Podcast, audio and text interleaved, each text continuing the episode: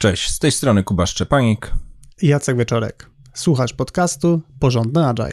Rozmawiamy o tym, jak pracować zwinnie i jak robić to porządnie. Zapraszamy.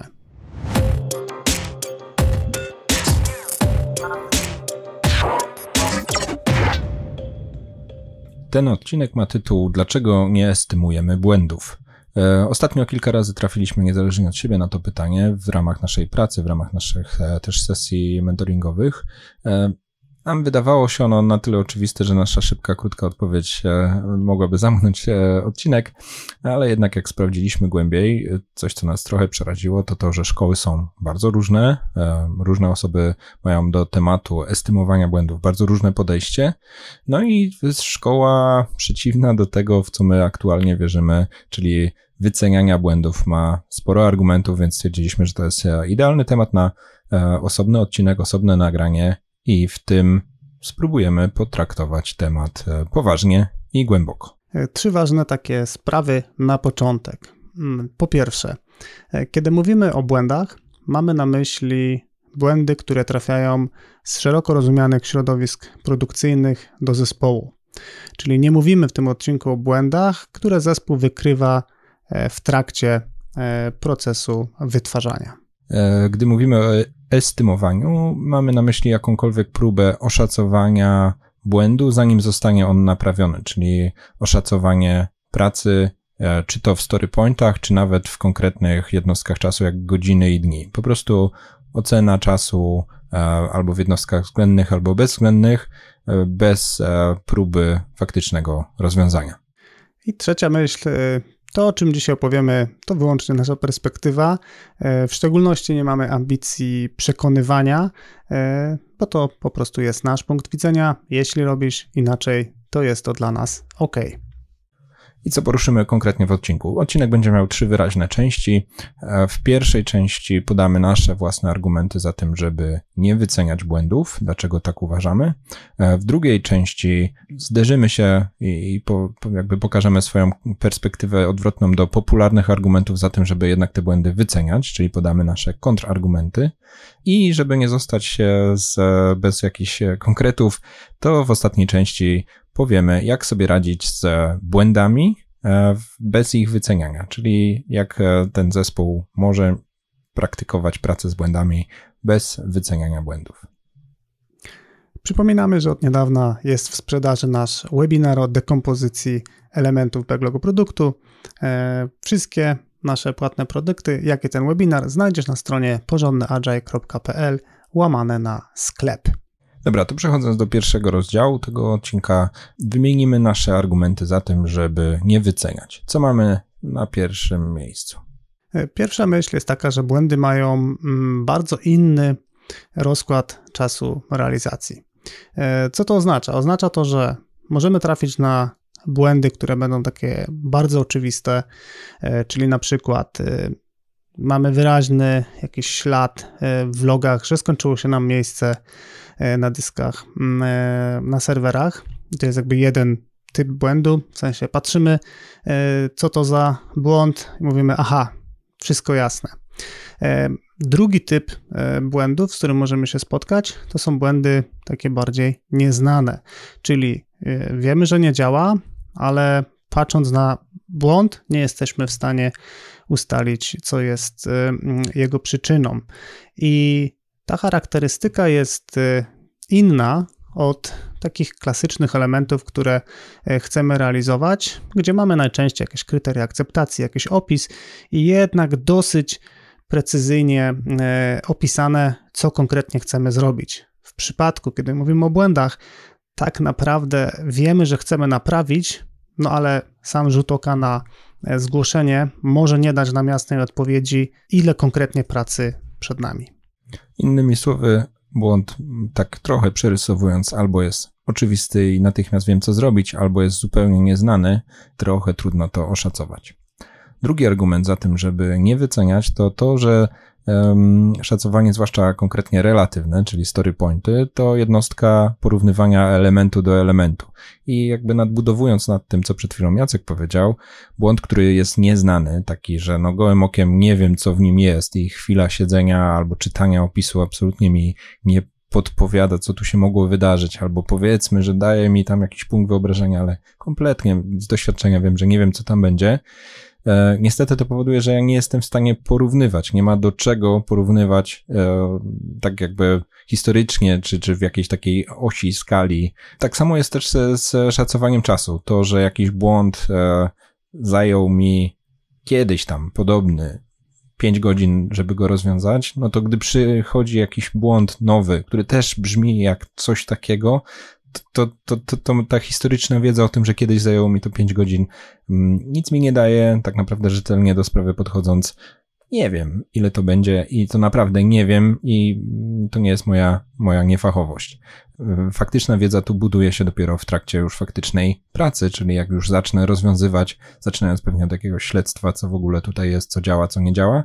Dopiero wtedy, zaczynając faktyczną pracę, jestem w stanie zbudować sobie tą wiedzę, którą będę potrzebował, żeby rozwiązać, no ale jest też duża szansa, że jak już dobre śledztwo przeprowadzę, to znalezienie rozwiązania to będzie chwila. Cały ten proces wyceniania jest mi tutaj do niczego niepotrzebny. Czyli podsumowując tą moją część, szacowanie relatywne, ale też szacowanie w jednostkach czasu bazuje na danych historycznych. W przypadku błędów te dane historyczne o innych błędach z przeszłości absolutnie nic nam nie mówią. Kolejny argument za tym, żeby nie wyceniać błędów jest taki, że czas rozwiązania konkretnego błędu może mieć wyraźną korelację z osobą, która napisała oryginalny kod.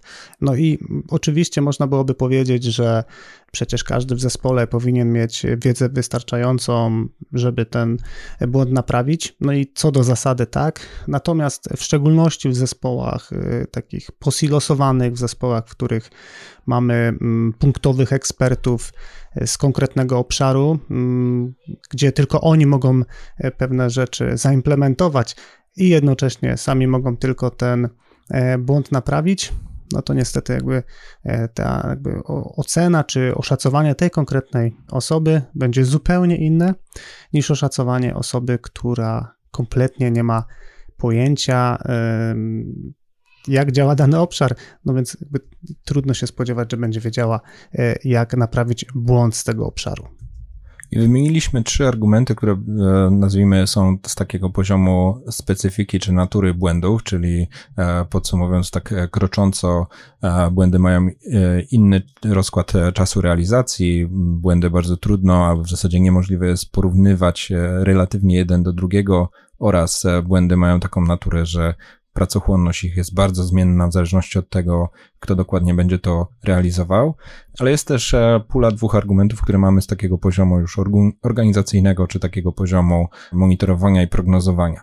I tutaj pierwszy, który ja wymienię z tej puli, to to, że uwzględnianie w wycenach błędów, czyli uzyskaliśmy wycenę i teraz błędu i jeszcze w dodatku je sumujemy, co jest też taką dosyć popularną praktyką, którą często czasem widujemy w niektórych zespołach, w niektórych firmach, to, że takie wycenianie błędów i później ich sobie jeszcze podliczanie czy sumowanie może powodować bardzo złudne wrażenie, że zespoły dużo dostarczają. Użyję tutaj takiej analogii, ona jest nie do końca zupełnie wydumana. Wyobraźmy sobie fabrykę aut, która jednego dnia wyprodukowała 100 aut perfekcyjnych, jeśli chodzi o jakość, i 100 aut z usterkami, które trzeba poprawić. I drugiego dnia ta fabryka, czy ekipa pracująca w tej fabryce poprawiła te 100 zepsutych aut z poprzedniego dnia i wyprodukowała 100 kolejnych z dobrą jakością. No i teraz pytanie, czy przez te 2 dni fabryka wyprodukowała 400 aut, czy 300 aut z dobrą jakością. I analogia zupełnie z innego świata, nie zawsze w pełni przenaszalna, ale zespoły, które sobie wyceniają błędy, później sobie jeszcze je naliczają do swoich wszystkich możliwych statystyk, bardzo łatwo wpadają w tą pułapkę liczenia po kilka razy tej samej pracy, czyli najpierw stworzyliśmy kod, czy produkt, który miał błędy, a później jeszcze sobie osobno podliczamy, naliczamy punkty za poprawienie tych samych efektów. No tutaj jakby tego nie liczyć, oczywiście podkreślmy, że velocity jest miarą tutaj outputu, czyli ile tych elementów wyszło z danego odcinka czasowego, czyli ile aut powstało, a nie to, czy są one wartościowe albo ile biznesu się na nich robi. Ale wracając do głównej myśli, dużą pułapką jest to, że podsumowywanie wycen błędów daje złudne wrażenie, że zespół dużo wytwarza. Ostatni argument, którym chcemy się podzielić za tym, żeby nie wyceniać, jest taki, że wycenianie błędów powoduje, że velocity, czyli nasza taka miara dostarczania elementów backlogu produktu, które to dostarczają wartość, no trochę nam się zaczyna sypać na takiej zasadzie, że już nie tylko ta miara pokazuje nam, jak dostarczamy, no bo jednocześnie zaczyna nam pokazywać czas, czy jakieś tam nasze zaangażowanie w naprawianie błędów, no i przestaje być podstawą do prognoz dostarczania w przyszłości, czyli jeżeli ktoś się spodziewa, że velocity będzie pokazywać taką faktyczną prędkość zespołu w kontekście dostarczania jakichś zmian w produkcie, no to musi wziąć pod uwagę, że estymując błędy, to nie do końca pokazuje, jak bardzo zespół jest zdolny dostarczać wartość, no tylko jakby pokazuje, ile zespół robi, zarówno nowych funkcjonalności, że tak uproszczę, no ale również to velocity, nazwijmy to, będzie skażone też tym czasem koniecznym czy wartością, która wynika z błędów. Okej, to wymieniliśmy w sumie 5 argumentów za tym, żeby błędów nie wyceniać, 3 bardziej z natury błędu i 2 takie bardziej na poziomie metryki prognozowania, ale są też osoby, które wyceniania błędów bronią z tej perspektywy argumentów za tym, żeby jednak wyceniać. I kilka takich, z którymi się spotykamy na swojej drodze, być może są jeszcze jakieś, o których nie słyszeliśmy, ale te po prostu do nas nie dotarły, więc ich nie wymienimy. Te, które znamy, wymienimy i się do nich spróbujemy delikatnie odnieść, pokazując światło alternatywne. To dlaczego niektórzy chcą wyceniać i co o tym sądzimy? Argument, który często pada, jest taki, że wiemy, ile pracy mamy do zrobienia w tym błędzie.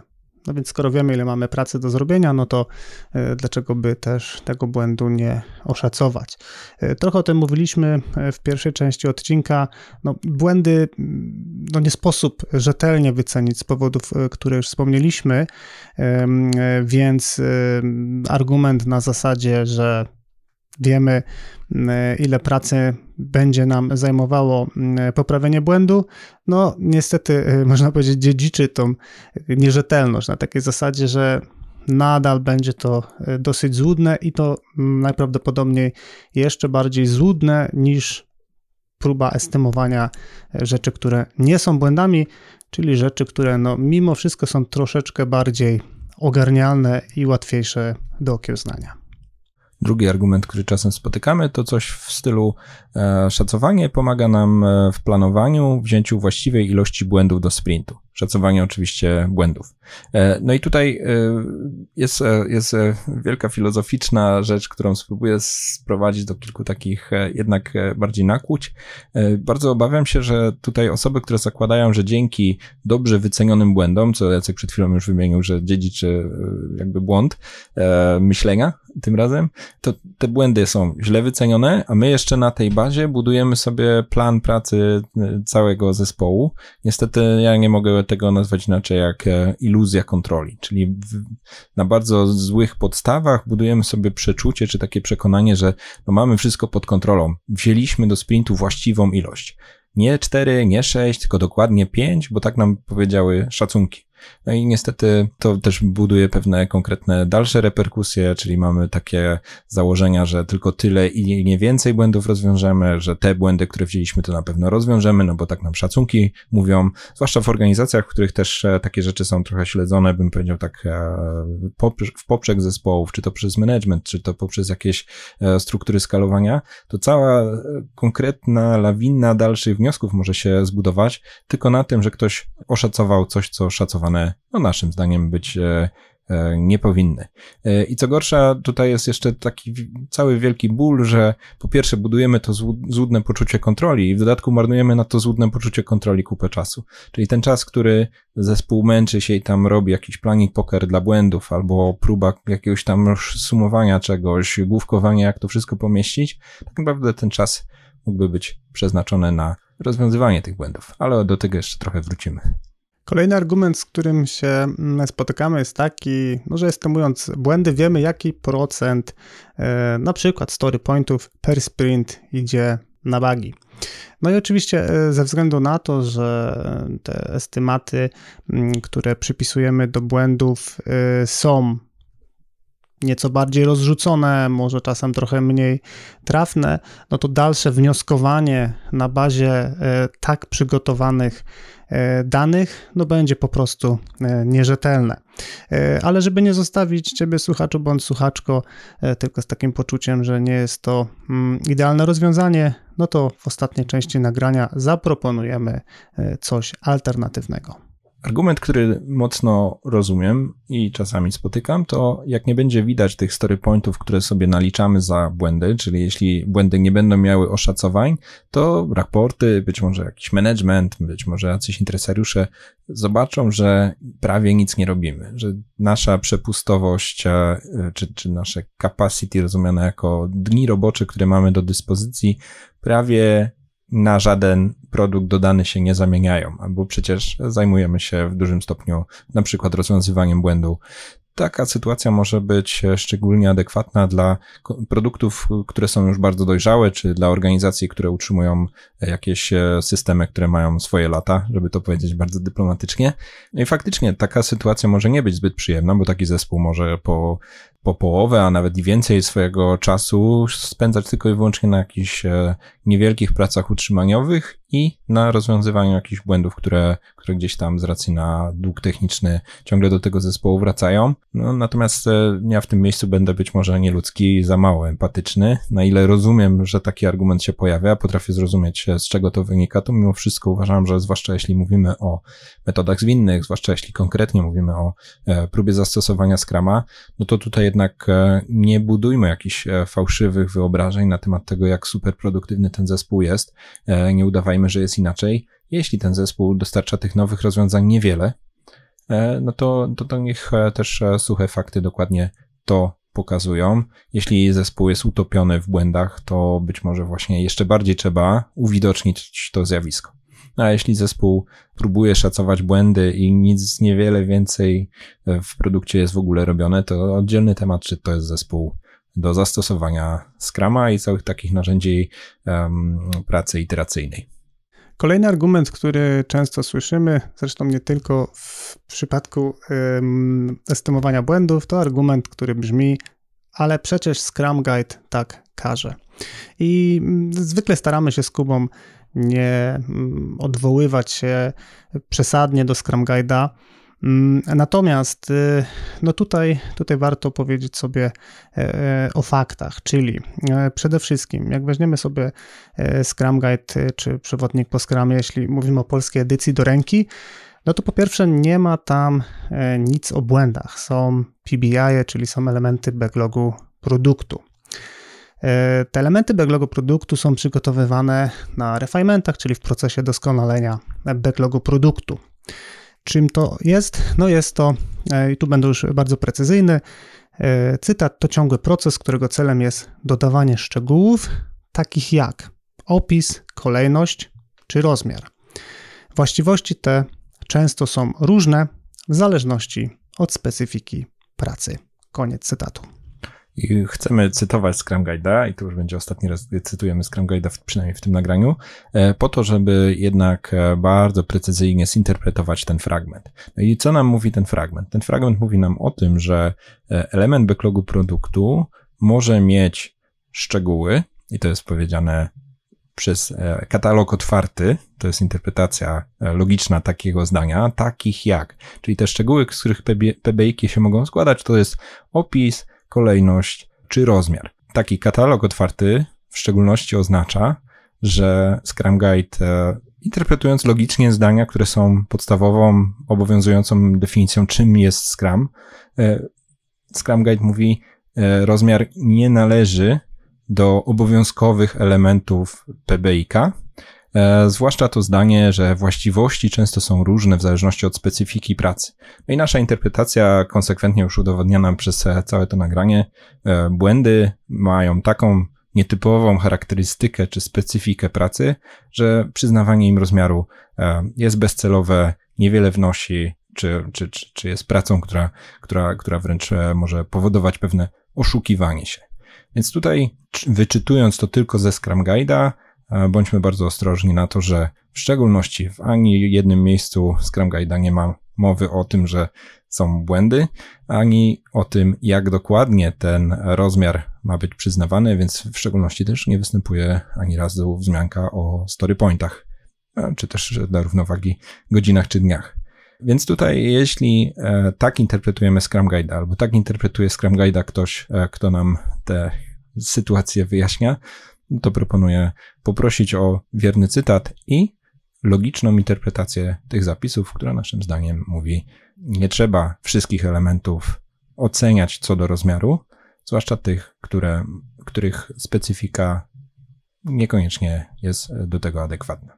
I ostatni argument, z którym się spotykamy, dlaczego mielibyśmy oszacowywać błędy, brzmi: mój trener zwinności lub mój trener Scrama tak mi powiedział. Nasza taka krótka odpowiedź z Kubą jest taka, że a nasz trener powiedział nam, że nie.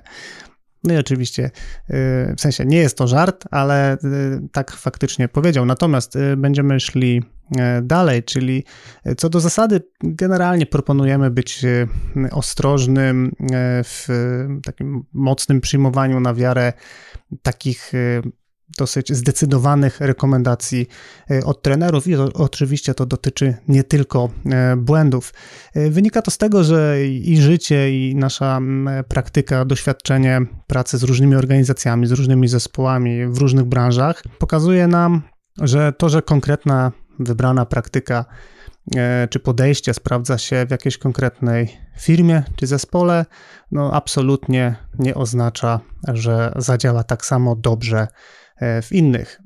Tym samym raczej zachęcamy do tego, żeby tak bardzo świadomie odkrywać nowe metody pracy, lepsze metody pracy poprzez praktykowanie oraz eksperymentowanie.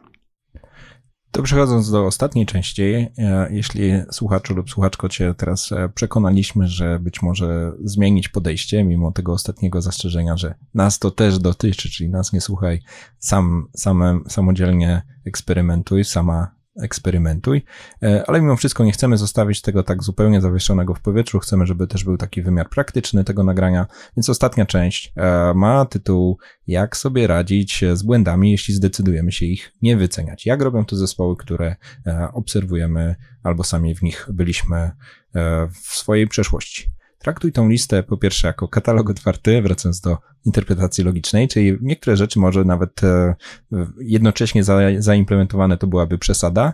Raczej materiał do analizy, do inspiracji, wybierz sobie coś z tego i spróbuj, albo wybierz coś jeszcze zupełnie innego. Chcemy po prostu pokazać kierunki i praktyczne przykłady, że można robić to inaczej, czyli nie wyceniać błędów i radzić sobie z tym, co jest codziennością zespołów. Pierwsza rzecz, niezwykle istotna, rekomendujemy rzetelne, zespołowe planowanie, a nie tylko bazowanie bądź na zajętości zespołu, czy na dostępności zespołu, czy na tym, że po prostu poprzypisywaliśmy sobie indywidualnie zadania.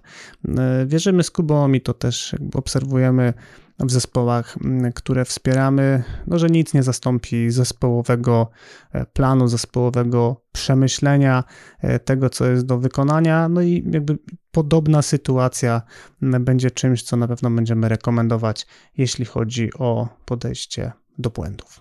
Druga inspiracja, o której można pomyśleć, to ujmowanie capacity zespołu na rozwiązywanie błędów. Czyli o ile nie jesteśmy wielkimi fanami wyceniania, co już udowadniamy od kilkunastu minut, to nie ma problemu w tym, żeby na planowaniu rzetelnie wykonanym, jak to Jacek wymienił, jednak sobie przyjąć pewne założenie o tym, że nasze capacity jest mniejsze niż suma godzin, jakie w ogóle mamy dostępne do pracy.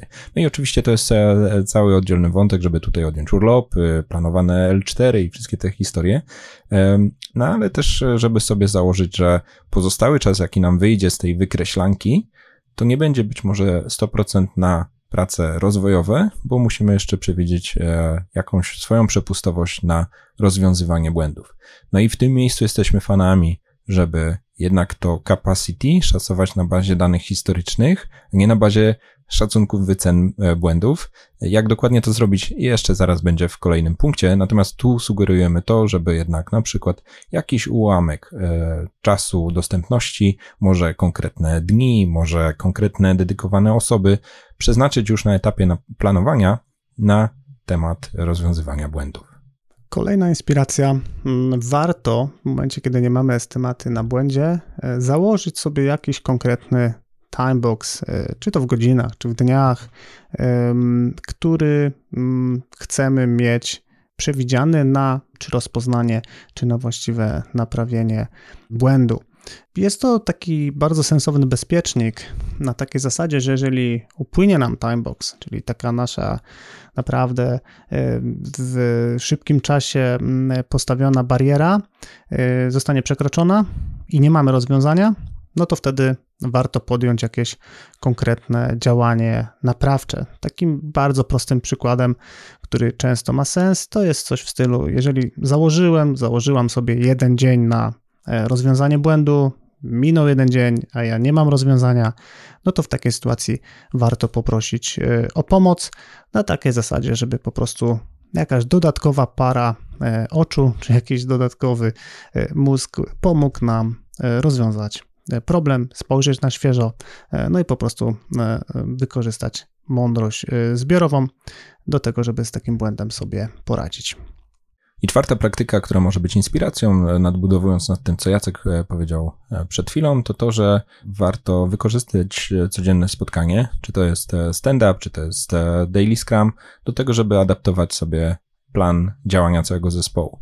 Czyli na etapie planowania mieliśmy jakieś założenia co do błędów, mogło się okazać, że jednak jest o wiele gorzej, czyli zrealizował się ten scenariusz, w którym błąd okazuje się być o wiele trudniejszy i pomimo wykonanych działań nadal nie znajdujemy żadnych rozwiązań. Jeśli ten błąd w dodatku jest ważny, a tak najczęściej z błędami bywa, no to być może trzeba przebudować to, jak całym zespołem do tematu podchodzimy. No i tutaj wycenianie tych błędów konsekwentnie absolutnie nic nam nie da, nic nam w tym nie pomoże.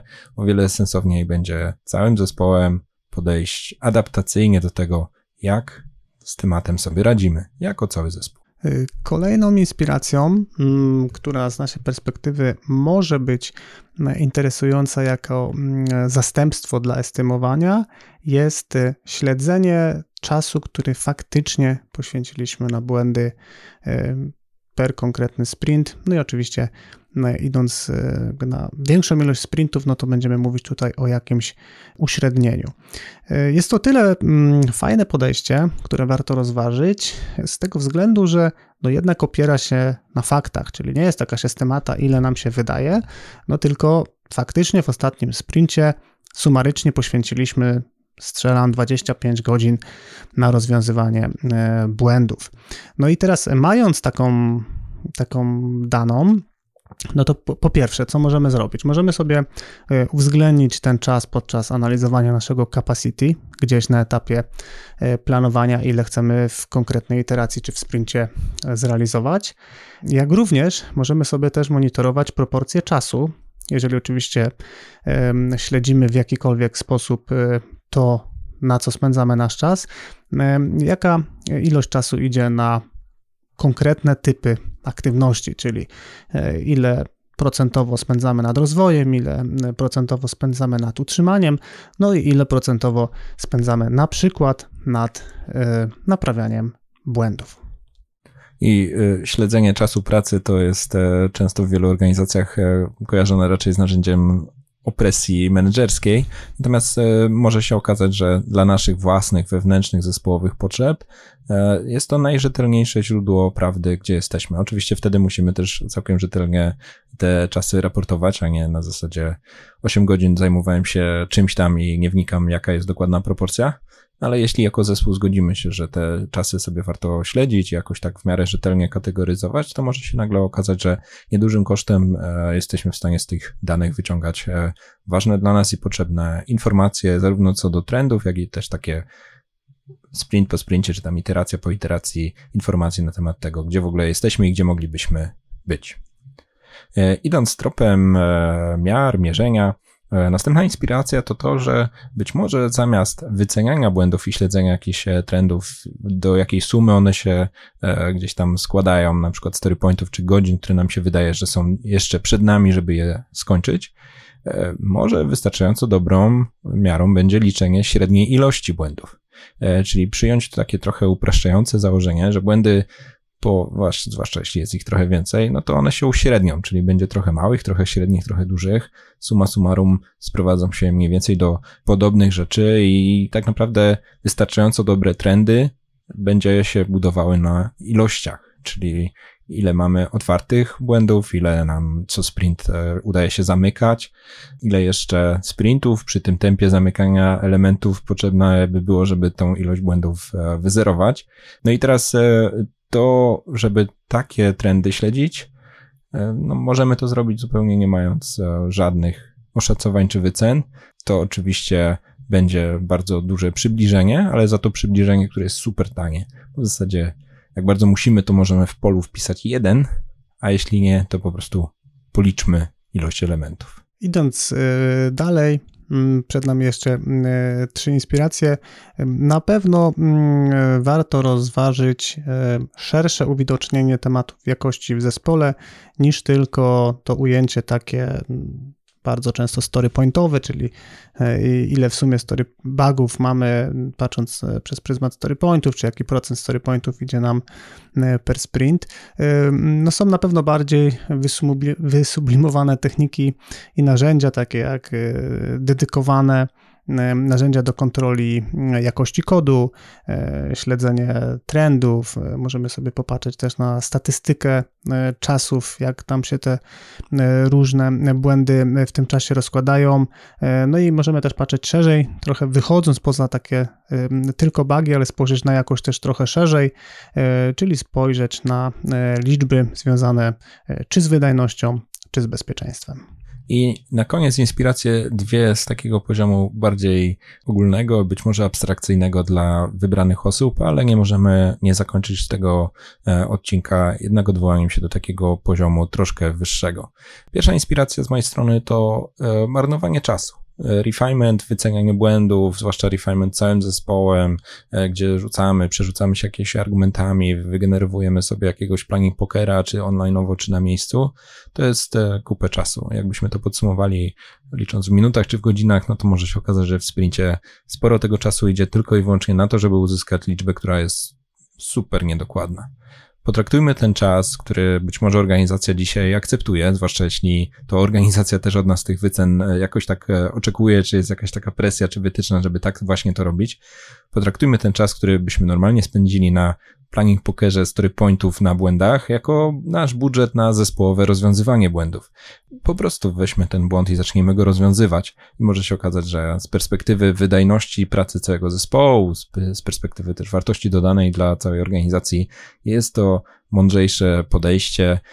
Być może możemy te błędy rozwiązywać w kilka osób. To też jest ciekawe podejście, czy to programowanie w parach, czy wręcz takie grupowe zmuszczanie się nad całym rozwiązaniem. Tu będą wartości dodane z faktu, że podchodzimy do tego zespołowo. Co 2 głowy to nie jedna, a co 3 to nie 2, a jednocześnie być może podarujemy sobie żmudny i bezsensowny proces wyceniania czegoś, co nie ma sensu. I ostatnia myśl, z którą chcielibyśmy Ciebie, słuchaczko bądź słuchaczu, zostawić, to polityka zera błędów, czyli dążenie do tego, żeby nie zarządzać błędami, tylko po prostu rozwiązywać je na bieżąco i dążyć też do tego, żeby systemowo zmniejszać ich przyczyny źródłowe.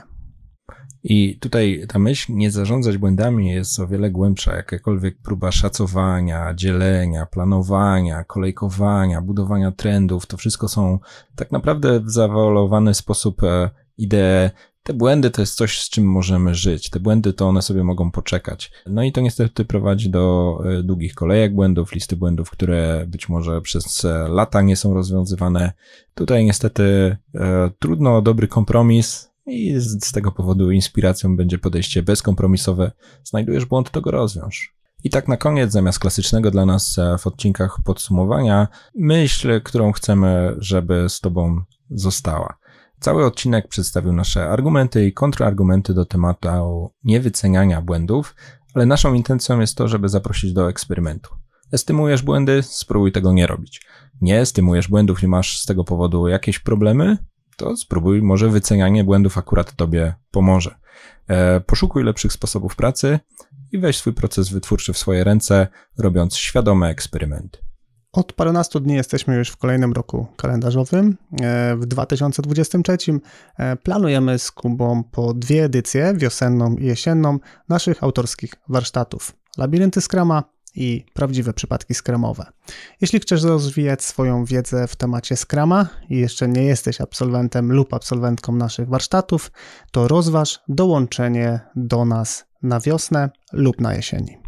Przygotuj budżet albo plan szkoleniowy w swojej organizacji lub po stronie swoich finansów osobistych i sprawdź nasze propozycje dat edycji wiosennych, które już są na odpowiednich stronach. Prawdziwe przypadki znajdziesz na stronie 202%.pl /przypadki-scrumowe, a labirynty Scrama znajdziesz na stronie labiryntyscrama.pl /warsztaty. Powtórzę linki: 202%.pl /przypadki-scrumowe, labiryntyscrama.pl /warsztaty. Notatki do tego odcinka, artykuł, transkrypcję oraz zapis wideo znajdziesz na stronie porządnyagile.pl /102. I to by było wszystko na dzisiaj. Dzięki Jacek. Dzięki Kuba. I do usłyszenia wkrótce.